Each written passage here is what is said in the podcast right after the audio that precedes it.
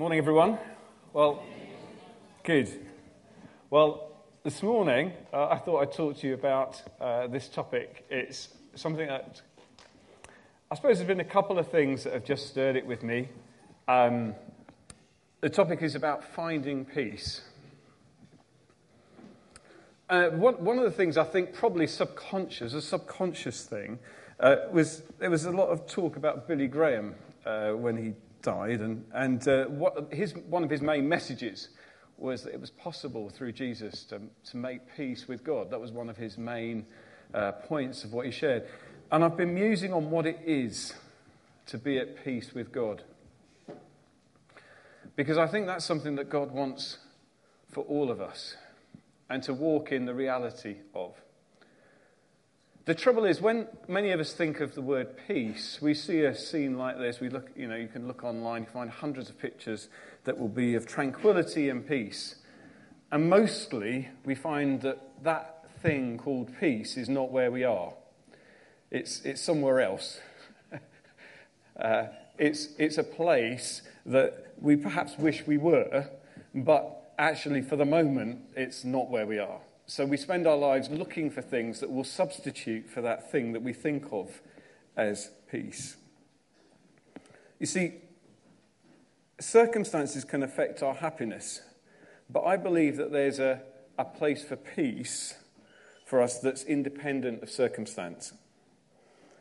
And I think that's a journey based on what the Father, the Son, and the Holy Spirit do in us and through us.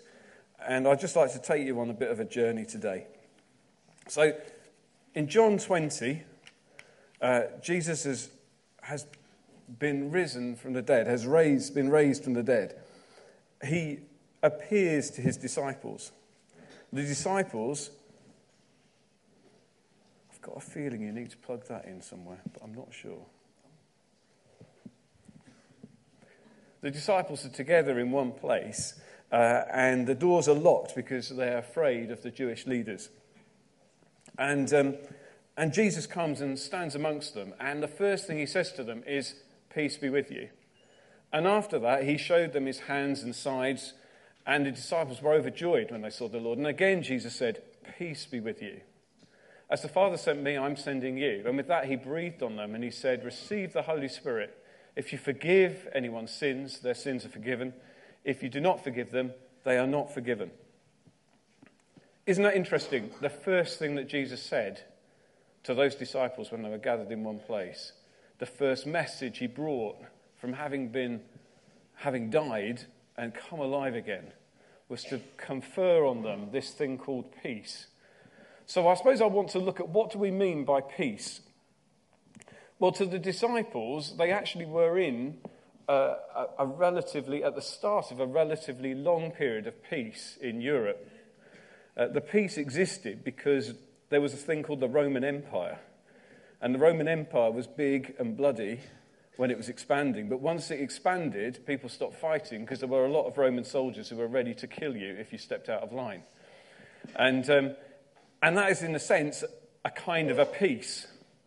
But it's not the peace that God intends for the world. When Daniel was talking about people not having vision, our leaders not having vision, um, there's that famous uh, quote from a guy called Neville Chamberlain in 1938 who came back with a piece of paper from Germany saying that we would have peace in our time because he'd agreed with uh, certain Mr. Hitler as to a, a, a non aggression pact that meant that Britain was going to be safe and we were not going to have a war. And we know that that didn't go too well. Uh, peace is long sought after by government, but peace doesn't come from out there. Peace comes from in here. God's determined that there should be a thing called peace that is not just about the absence of war but it's about wholeness. It's about a completeness, harmony. The, the, Greek, the um, Hebrew word shalom, uh, it talks about completeness, wholeness, health, welfare, safety, soundness, tranquility, prosperity, perfectness, fullness, rest, harmony, the absence of discord. Well, I think I quite like some of that. I'll go through that again. Wholeness, health, peace, welfare, safety, soundness, tranquility, prosperity, perfectness, fullness, rest, harmony, and the absence of discord. See, that's, that's what God intends for us to find in Jesus a wholeness of peace. And I want to look at what that looks like for us today. Meeting with Jesus leads to us knowing peace. The first thing that Jesus says to those disciples is, Peace be with you. And he also then confers the Holy Spirit on them. And the Holy Spirit works in us to produce peace. And, um, and we're, going to look at, we're going to look at that in uh, some more uh, detail. But it's, even in this verse, knowing peace is linked with something else. Jesus doesn't talk about peace and the Holy Spirit on their own, he talks about forgiveness. And I think one of the things that can rob us of peace is, is not living in the fullness of the forgiveness that God has for us. Jesus is known as the Prince of Peace. So we don't come to someone who isn't able to give us the peace that we desire. We come to one who is, who is, who was born to bring, to make peace and goodwill to all men. Uh, and so, so we come to him as one who is able to give us that. So people long for peace, but the thing is that generally people don't get it. Um, this, I'm going to go through this quite quick. Um, I thought, I wonder what, if I do a little internet search on stress in the UK, what I find. Okay? So this company um, are a health-based company. They're about promoting uh, balance in life, and they've carried out a survey, and these are the results of the survey this year. Okay? Um, they carried out tw- uh, some research with 2,000 participants. They found that 85% of UK adults are experiencing stress regularly.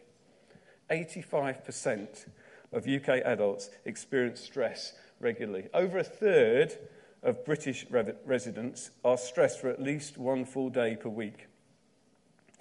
Um, the most common causes of stress are money, followed by work and health uh, and failure to get enough sleep and household uh, chores. 39% of adults feel they're too stressed, uh, admit that they, they, they get, they, sorry, they feel too stressed in their every day-to-day lives. And uh, over half of people are worried that it, this stress is going to affect their health. And uh, about a third of people use exercise to try and get over this stress thing. Now, we are a church. We're not in this survey. This survey is based on only 2,000 people. But you know how surveys are, Anthony. If you've got a survey of 2,000 people and you choose your 2,000 people quite well, then you can get quite a lot of accuracy. Imagine, I mean, maybe you don't have to imagine that hard to believe that 85% of the people in this country are stressed at some point. Maybe that's not so far away from you. I don't believe that's how God intends us to be. Did you know that not everyone gets as stressed as each other? Did you know that women feel more stressed than men? Generally, apparently. Uh, that money is the most, it, the largest cause of stress for women, uh, and work is the largest stress for men. Didn't say the women, didn't say that. Um, and what else? do you know, I found this really quite alarming. The most stressed age group, they only did adults, is from 18 to 24. So the most stressed age group in the UK are those that are at university. And the thing that they're, or, or in jobs, just entering employment, etc. And the most thing that they're, the most thing they're, they're stressed about is not having enough money. Um, and uh, oh, my goodness me, I thought, well, this, this is to lift you up, guys, okay? it's to lift you up. Right. Um, and so, lastly, um, in the UK as a whole, um, different areas are more stressed than others. Isn't that interesting? Northeast is the least stressed area. Northern Ireland is the most stressed area, apparently. Where are you, Heidi? Um, and um, various other things. People look for ways to deal with the pressure. So, exercise is a very common thing to do, and it can have, and getting out in the fresh air and seeing green fields and things like that really can help. But do they deal with the symptom, or are they part, or, or do they just uh, do they deal with the cause? You see, it's good to look after, God's designed us to be body, soul, and spirit. And it's good for us to look after our body, our soul, and our spirit. We need to do that because the body is the temple of the Holy Spirit. And if we don't care for the thing that we live and move around in, uh, but have a fantastic spirit, we may not be able to do the things that God's called us to do. So these are not in isolation, but how do we look after our spirit? And how do we know this peace? Well, I don't think it's possible to, to know peace without being at peace with God. Romans 5 says this Romans starting at verse 5. Therefore, since we've been justified through faith, we have peace with our Lord Jesus Christ, through whom we've gained access by faith into his grace in which we now stand. And we boast in the hope of the glory of God. Not only so, but we also glory in our sufferings because we know that suffering produces perseverance perseverance, character, and character, hope. And hope does not put, uh, put us to shame because God's love has been poured out into our hearts through the Holy Spirit who has been given to us. You see, just at the right time, while we were still powerless, Christ died for the ungodly. Very rarely will anyone die for a righteous person, although for a good person, someone might possibly dare to die. But God demonstrates his love for us in this that whilst we were still sinners, Christ died for us. Now, we've talked a lot about the gospel in our groups, and we, we continue to do so. But it's really important that we chew on as a church what God has done for us. What an amazing thing that God has poured his love into our hearts by the Holy Spirit. And that whilst we were still sinners, he died for us. Rick Warren puts it like this You're never going to make peace with others until you make peace with God. And the only way you're going to make peace with God is surrender. You were made to live with Him as, as manager, CEO, and chairman of the board of your life. So there's no other way that we can accept that sacrifice than when He becomes Lord of our lives. If you're here today and, and you haven't yet made Jesus Lord of your life, then that's something which I believe that God is going to give you an opportunity for today. As you hear what it's like to know God's peace, then I believe that, that God will, will help you uh, to surrender.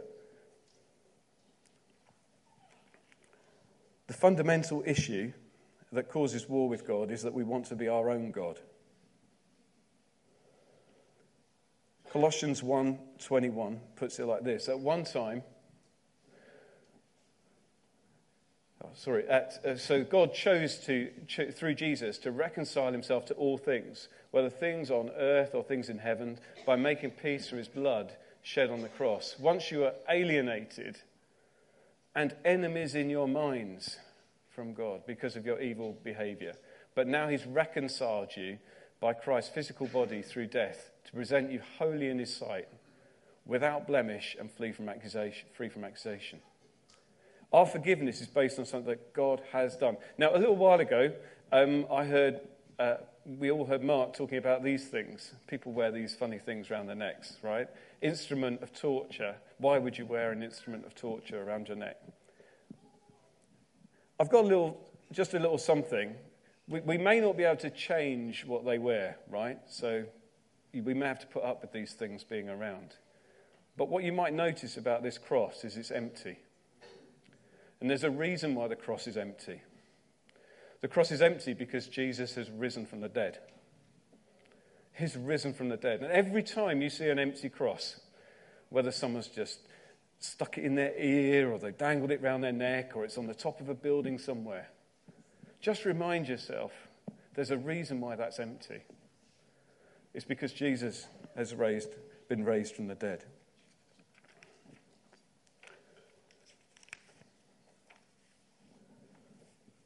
So, I think that this is, this is really key. Let's, uh, there's another scripture here Ephesians 5:12. Remember that at that time, so this is before we knew Jesus, we were separate from Christ, excluded from, citizen in, from citizenship in Israel, and foreigners to the covenants of the promise, without hope and without God in the world. But now in Jesus, you who were once far away have been brought near by the blood of Christ. See,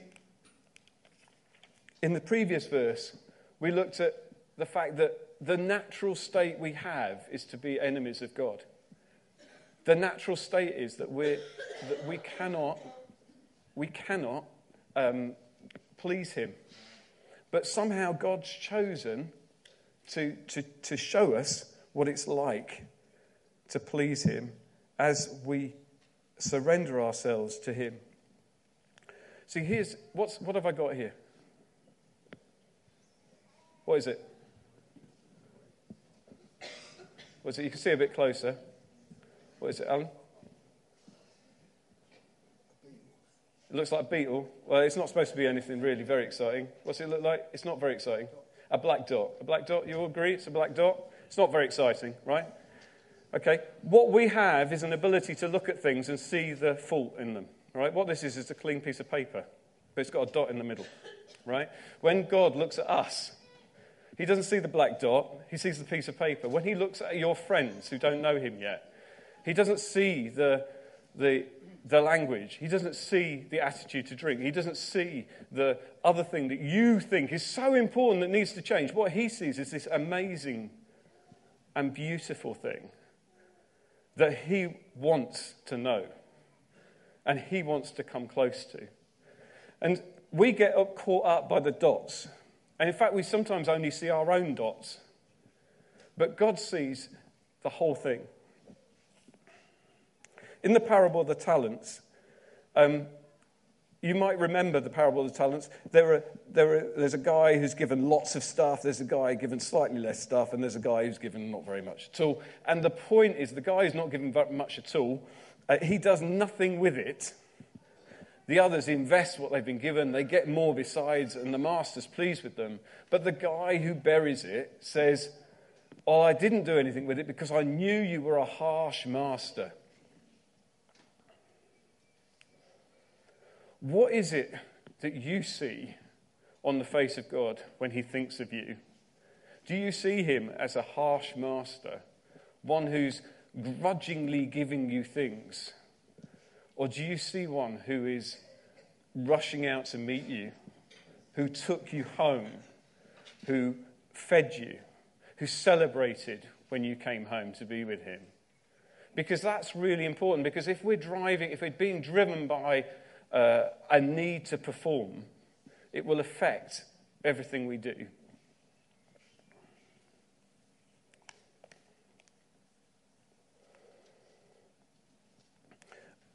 I've mentioned it before. I've been uh, using something called the Bible app. I'm not quite sure. Anyone else got this problem? I've suddenly lost all my friends on the Bible app. I've lost all my friends. I've lost all my friends. But I still have Jesus. But he. But but I don't have anyone else on the Bible app anymore. I don't know why. Anyway, but I was reading something in Holy in um, in the week leading up to Easter. Did he called it Holy Week? Whatever. Uh, that is what it called it in the uh, in the Bible text. Anyway, not the Bible. In the anyway, whatever. And it was talking about this other thing, which I think is worth just reflecting on. It's about what happened, what we remember on the day of Good Friday.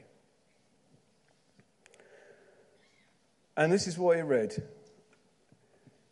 The death of Jesus is the fulfillment in history of the very mind and intent of God. There's no place for seeing Jesus as a martyr. His death was not something that happened to him, something that might have been prevented. His death was the reason he came. Your case for forgiveness can never be based on the idea that God is our Father and He'll forgive us because simply He loves us. That contradicts the revealed truth in Jesus Christ. It makes the cross unnecessary and the redemption much ado about nothing. Redemption meaning God making us new, making us to be perfect, changing that into that. Okay?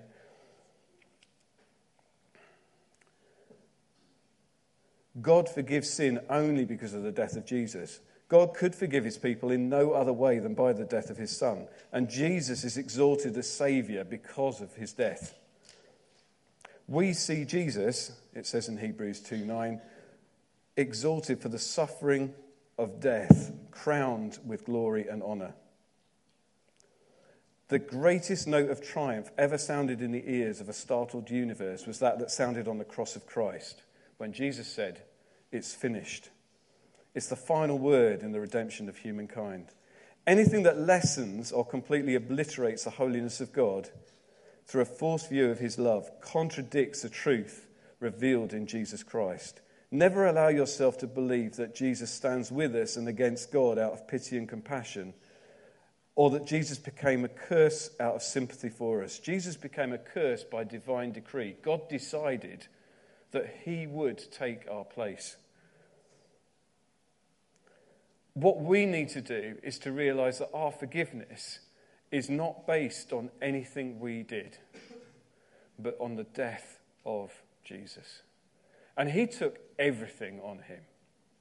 And when we sin, if we sin, if we get things wrong, there is only one place to come back. And it's the same price that Jesus paid. And if we feel that something we've done was so great that it can't get us back to Him, we're saying that Jesus, what you did wasn't enough. what you did when you died on the cross, that it wasn't enough for me.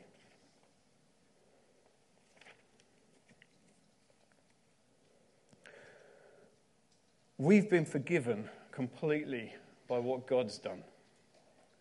Um, sorry. And, uh, but if we don't live in the reality of that forgiveness, we can find ourselves in a place where we don't have peace. And these are some of the things that I think can be symptomatic of lacking peace. Now, some of these I read in a book, and some of them I may have seen in other people. Um, yeah, striving.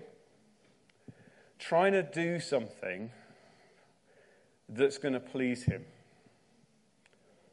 for approval or recognition. You know, God can't love you any more than He does. We do want to do things that please Him. We make it our goal to please Him, the Bible says, in word or deed. Everything we do, we do in the, in the name of Jesus. But if what we're trying to do is to earn His forgiveness or somehow get in His good books, we've missed the point. Because He doesn't see the dots on us, He doesn't see the faults in us. He sees the glorious righteousness of Jesus when he looks at you. And so there is nothing that you can do to make yourself better. I think, I think another thing can be a, a restlessness. Now, there's a sense in which we can become unsettled with where we are, and that's when God divinely is moving us on, and that's absolutely right. But there's a restlessness in life that I don't think is healthy. Paul writes about, I've learned the secret of finding contentment with what I have. And, and I think that there's a tension there. There is a genuine tension there that we need to, we need to work through individually. Because God wants us to be content with what I have, with what we have, but longing for something more. I think if we lack peace, peace is in one of those things in Galatians in, in Galatians that's listed in Galatians 5 as the fruit of the Spirit. Okay? Now, you may have heard me say this before. I'll say it again because repetition is the secret of good teaching. Repetition is the secret of good teaching. Anyway, Galatians 5:22 tells us what the fruit of the spirit is, but when we talk about the gifts of the spirit, we talk about the gifts of the spirit, but when the Bible talks about the fruit of the spirit, there's only one. He says the fruit of the Spirit is love, joy, peace, forbearance, kindness, goodness, faithfulness, gentleness, and self control. And against such things there's no law. That's what Galatians 5:22 says. Now I put it to you that there's only one fruit because we can't say we don't get one of those things. We don't get one of those things. I think I've just died. Ah, there we go. We're coming back. Um, I don't have an excuse. So I can say I'm really gifted in prophecy and I've got the fruit of love, but I have no patience whatsoever. That doesn't work with God, okay? When the Spirit is in us, we can expect to grow in all of those things. So if we lack peace, I suspect you'll find you might lack joy. That you might find it, it hard sometimes to be kind, or you might come across as unkind. I've heard. Um, that you, that you sometimes don't have the self control that you would have expected to have. So these are all things that can come out of us when we don't have this shalom peace, this peace that God intends us to have. Now, here's some reasons why I think we might. Oh, I asked, can you think of any others? Can you think of any others? It's a pretty exhaustive list. Anyone experienced or seen it other people when we don't have peace? When they don't have peace? Reacting. Good one. I mean, that's actually really like a. I guess that's like an example, isn't it? When we're impatient, a symptom of it is when we react to things and we don't, we don't just kind of see what God wants us to do. Okay?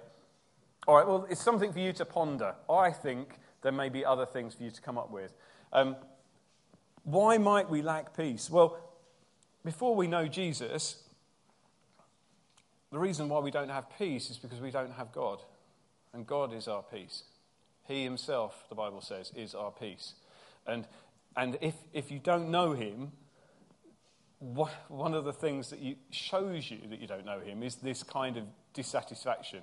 There's a kind of a, uh, you, can, you can sense there's something missing because God's designed us to have him inside of us.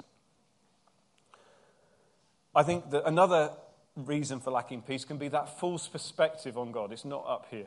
Um, like I talked about in the parable of the talents, that if we don't see God right, and if we're thinking of him as a harsh master, then I think that we'll miss the grace of God in that.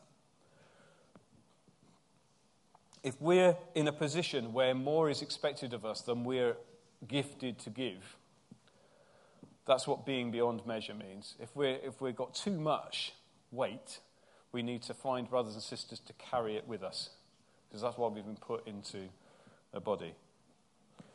We can start things in the spirit, the Bible says, and we can end up in the flesh. We have to keep in step with the spirit. Um, and that's where I think the two things have. Uh, has, that can be in two ways. It can be because we've, we've slipped into doing the wrong thing, or we're doing, uh, we're failing to do the right thing. So that's two ways we can, we can find ourselves lacking peace. And the, the, the, the point of lacking peace is to bring us back to, bring us back to the Prince of Peace. Okay, so when we find this happening in our life, this is what God's designed it for, to bring us back to Him. If we are not fully accepting this forgiveness of God, then I think that that can be something that steals away our peace. Now, remember, the basis for the forgiveness that you experience is the same as the basis of the person sitting next to you. None of us have special treatment, but we all have an extraordinarily special treatment in that Jesus took everything on him. There is no one on this earth that Jesus hasn't given his life for. And you are not an exception. So if you're feeling unforgiven about something, something from your past that is, that, that is still coming back in your mind, then that's something which I think God wants to deal with today.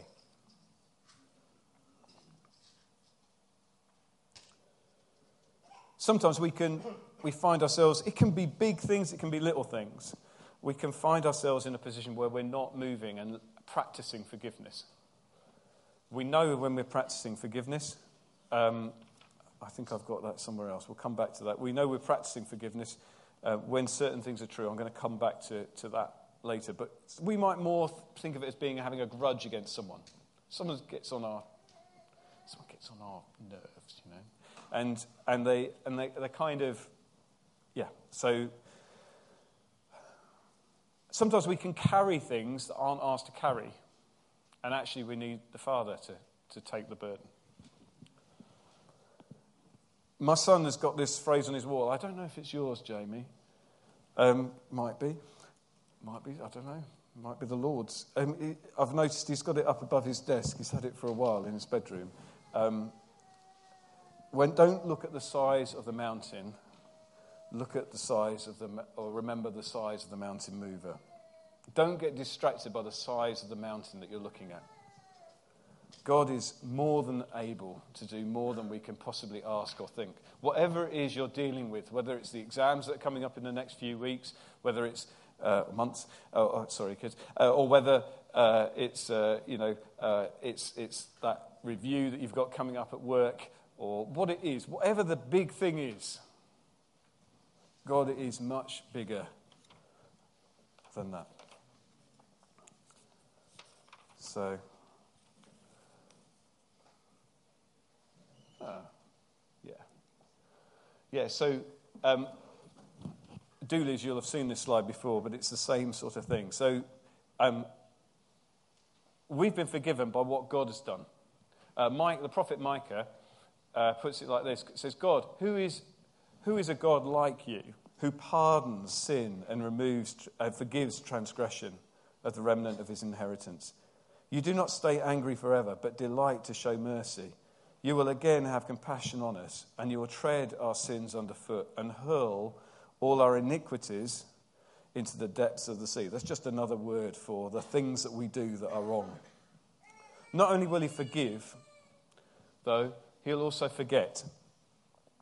Um, in Hebrews 8:12 it says, "For I will forgive their wickedness and remember their sins no more."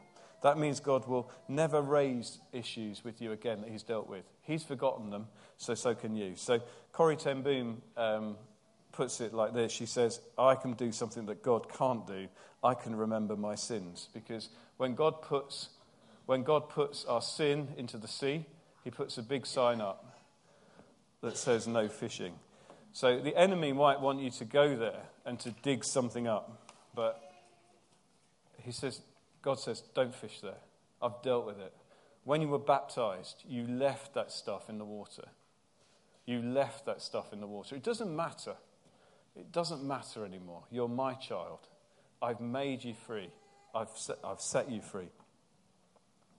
Now, just recently, we had the opportunity to go to Holland on holiday, and um, I'll just show you my holiday picture. Here you go. We went to Corrie Ten Boom's house, um, and we're with Mark and T.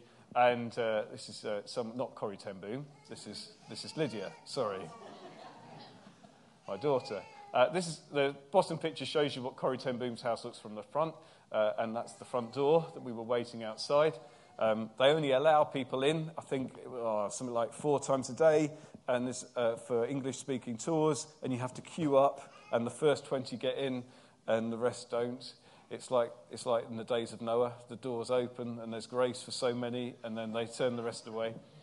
Um, but we went in, and this, uh, this elderly lady just basically, there was very little to look at. If you've been, if you've been to Anne Frank's house, if you might have been in, in St. same country.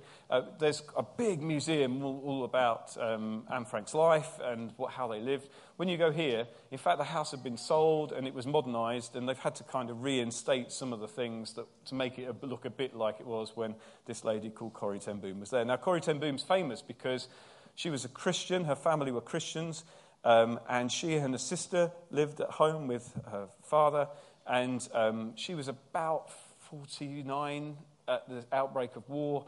Um, and they used to have refugees or people staying in their home who weren't supposed to be there. They'd always done it. They'd always found people that were lost and alone and looked after them. But at, during the wartime, they used to take in Jewish people. And they had a place, a hiding place, that was in Corrie's bedroom uh, that was just like a partitions bit off the end. And we went and stood. We had the ability to go and stand in this space uh, where the five people hid.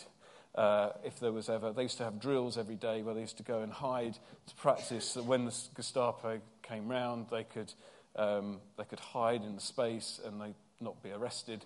On one day, they did come, and uh, the people went into the space, but unfortunately, the guards didn't believe what the ten booms were saying, and so the ten booms got arrested. Her father died. He was quite elderly anyway, but the whole experience uh, led to him uh, dying. Um, and she and her sister were taken into a concentration camp. Not because she was Jewish, but because she'd been helping Jewish people. The people that were in their home all survived. Um, anyway, uh, she's someone who talks a lot about forgiveness. So uh, today I wanted to talk about two aspects, really. So far, I've been talking about the basis of God's forgiveness of us, right? And we can have peace with God because He has utterly dealt with, has dealt with everything that we, we, we have done through Jesus, okay? But just for a moment, I want you to think about the fact that actually He's done enough for everyone that you know. And every time they wrong you, Jesus has done enough for their forgiveness too. So, just as God forgives us through the death of Jesus, God wants us to forgive one another because of the death of Jesus. Not because of their repentance, not because of what they uh, say to you, the, the look on their face, but because Jesus died to pay for that sin. Corrie ten Boom was talking in 1948 about forgiveness, and this happened. While they're just dealing with this, um, she says in it, do remember, or you may, may not know, so she's Dutch, she's speaking English, so not everything she says is perfectly. Uh, not I'm saying there's anything wrong with Dutch people's English, it's much better than my Dutch, I have to say. Uh, but she says here, you never touch so the ocean of God's love as you forgive. It was one of the most cruel enemies. I wonder if you could just uh, could you just pause it and go back to the beginning, possibly? It was some time ago that I was in Berlin. And there came a man to me and said, Ah, Mr. Bohm, I am glad to see you. Don't you know me? And suddenly I saw that man. That was one of the most cruel overseers, guards, in the concentration in concentration camp. And that man said, I have, I'm now a Christian. I have found the Lord Jesus. I read my Bible and I know that there is forgiveness for all the sins of the whole world, also for my sins. I have forgiveness for the cruelties I have done. But then I have asked God grace for an uh, opportunity that I could ask one of my very victims forgiveness. And Fräulein ten Boom once in me forgiven. Will you forgive me? And I could not. When I was in a concentration camp, one of the most terrible things I had to go through was that they stripped us of all our clothing. And we had to stand naked. The first time was the worst. I said, Betsie, I cannot bear this. And suddenly it was as if I saw Jesus at the cross. And the Bible tells they took his garments, he hung there naked. And I knew he hung there for me, for my sins. And by my suffering, I understood a fraction of the suffering of Jesus Christ. And it made me so thankful that I could bear my suffering.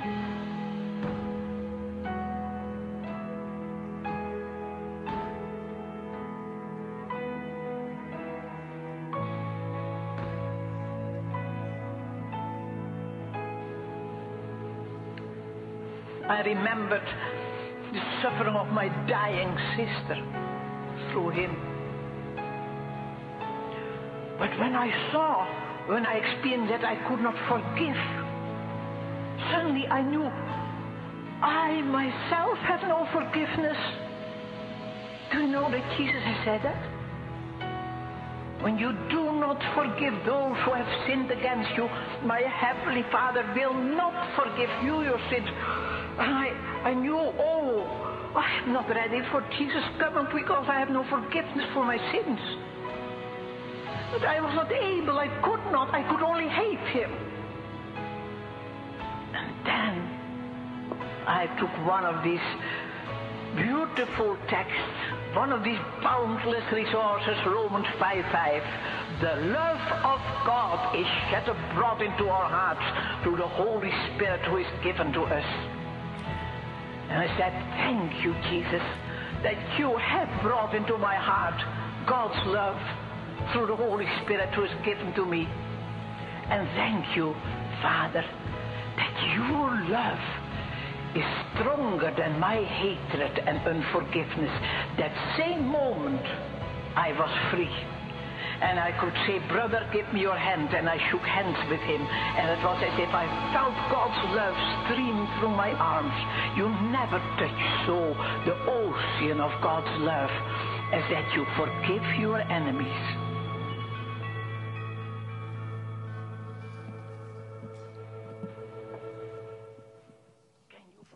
Go, go, no, it's not finished. No. I can't either. But he can. Okay. Yeah, can you forgive? I can't. But he can. Therefore, I will.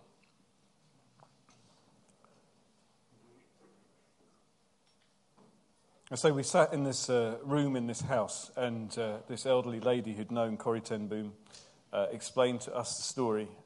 And we sat there, this group of 25 or so of us, on various chairs, some on the floor, some hearing, uh, just hearing the story, and standing in the hiding place. And when she talks about forgiveness, you know it's real. Now, I know we've talked about forgiveness. We've had others that have come to us and testified about, from Sierra Leone, about the power of forgiveness in a town, a, a, land that was torn by war.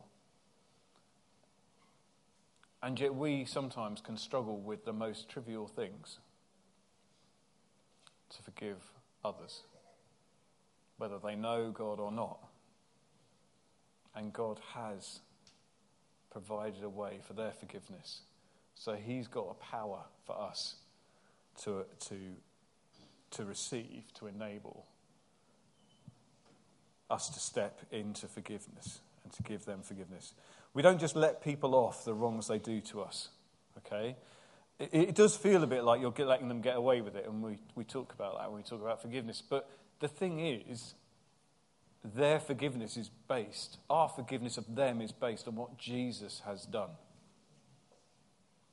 If we put ourselves into the position, well, I'll forgive them if they come to me and they, you know, do this, they apologize, they look sorry.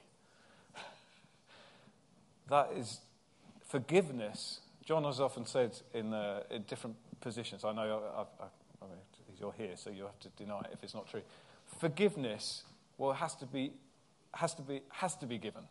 That's not ever the question.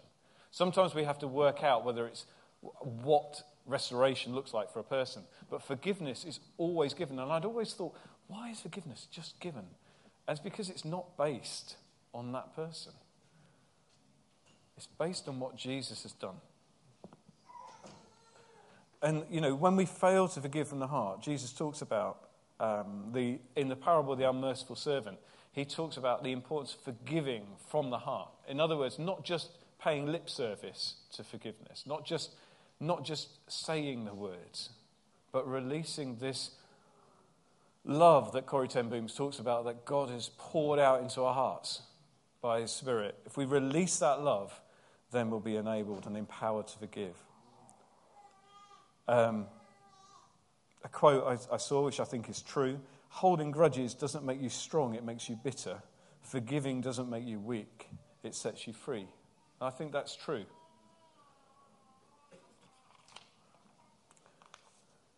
Okay, another. So we've been talking about. I think this is a big, a big one, a big aspect of not knowing the peace of God can be coming from this. Here's another thing. Um, sorry, I don't spend my life on holiday, but um, but I do. I, you know, uh, um, don't laugh, honestly. Um, how about this? Do I stop by the river? This uh, place on the left here, another Jake's family album photograph, is um, this is Bern in Switzerland. Uh, if you've seen uh, the river in Bern online, it was a few years ago. They had this heat wave in Switzerland, and people were jumping into the river in order to cool off. Uh, uh, and they, it's basically one of these rivers. It's so fast flowing, you kind of jump in, and then you just get carried along. And then they've got, in a very Swiss and non uh, safety conscious way, they have a few rails like just with steps that go out into the river, and you have to grab hold of the rail as you go past, otherwise, you just get swept down the river. I don't know. In the UK, we have signs up on every bit of water saying you can't possibly swim in. in, in I suppose if you get into that water, it's pretty cool, actually. That's why it's that colour. Anyway, um, we were walking past the river, um, and, um, and we had uh, the family all together, and Owen got excited and did this.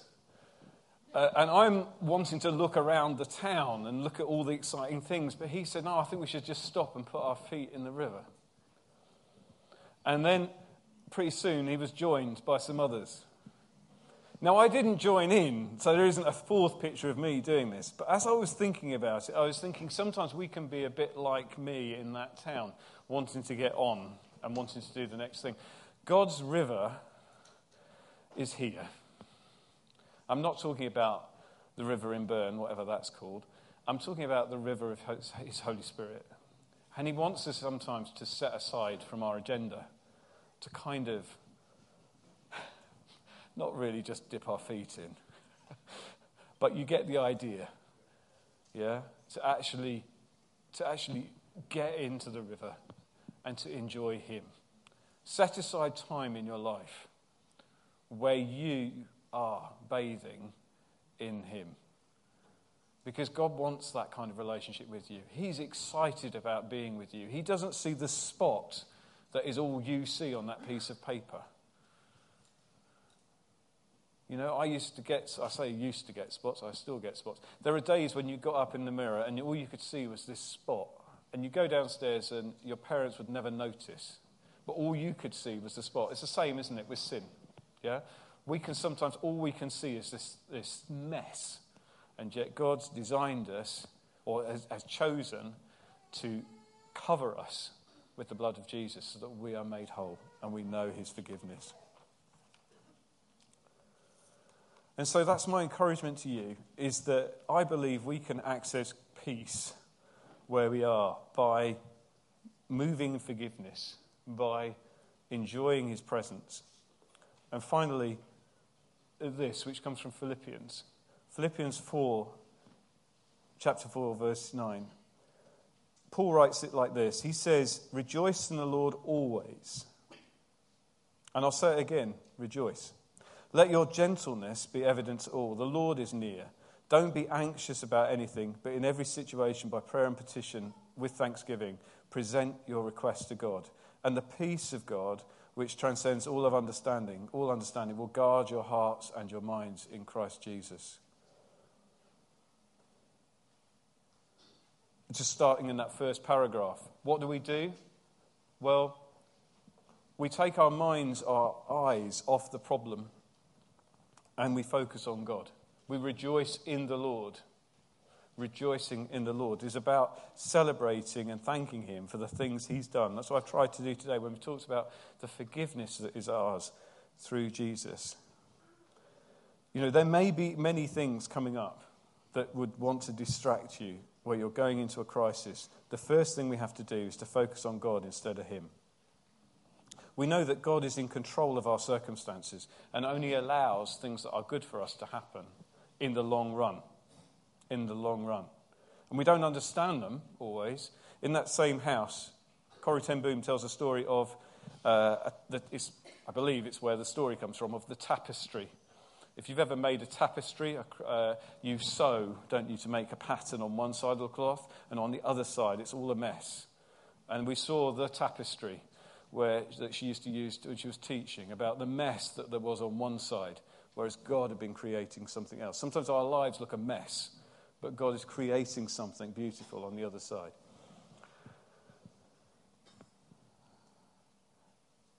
That's only the beginning. Uh, from our focus on God, we need to be also um, serving, because I believe that serving takes our eyes off of the, the powerlessness we feel in the face of the problem. And as we get involved in doing stuff for Him, I believe that, that, that will help us. And what happens when it's all right, we can focus on others, we can focus on God, we can focus on others, we can focus on serving them. But what happens when we're alone? Well, that's where I think the prayer thing comes in. I think that's where it's really important that we bring our things, uh, the things that are concerning to us, to Him. Fill our minds with His thoughts. Use, use, use the Bible. Read uh, some of these promises of God. Um, and then finally, brothers and sisters, whatever is true, whatever is noble, whatever is right, whatever is pure, whatever is lovely, whatever is admirable, if anything is excellent or praiseworthy, think about such things. Whatever you've learned or received or heard from me or seen in me, put it into practice, and the peace of God will be with you. You see, this thing of the peace of God is, is a vital, is a vital and necessary power for us. And we access Him, we access this peace of God when we know that God is near. Um, when we know that it's not about what we do, but it's about what He's done. When we focus instead of on the mountain, but the power, rather the power of the mountain mover. Um, focusing on serving others and using prayer to, to recalibrate us.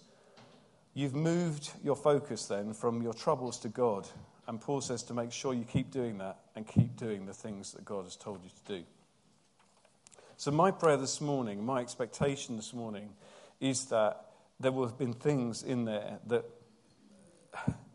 that I'm hoping will help us to be a more peaceful people against this backdrop of, of a world where 85% of the adults that we cross with will be stressed out at points in the week. That some will have health related issues to do with that stress. A significant number will. But God's made us to be a man of, to be men and women of peace in that situation. Um, I think uh, just, just this week I was talking to someone or WhatsApping someone, and I just felt, you know, there was a lot of pressure in their workplace, and I felt that God was calling him to be that man of peace. But we can't be a man of peace when we're in turmoil ourselves. We have to know that we're forgiven. We have to see what do you see on the face of God when he looks at you? What do you picture? Do you see that a sense of approval? Because He is delighted in you. He is delighted in you. He is delighted in you.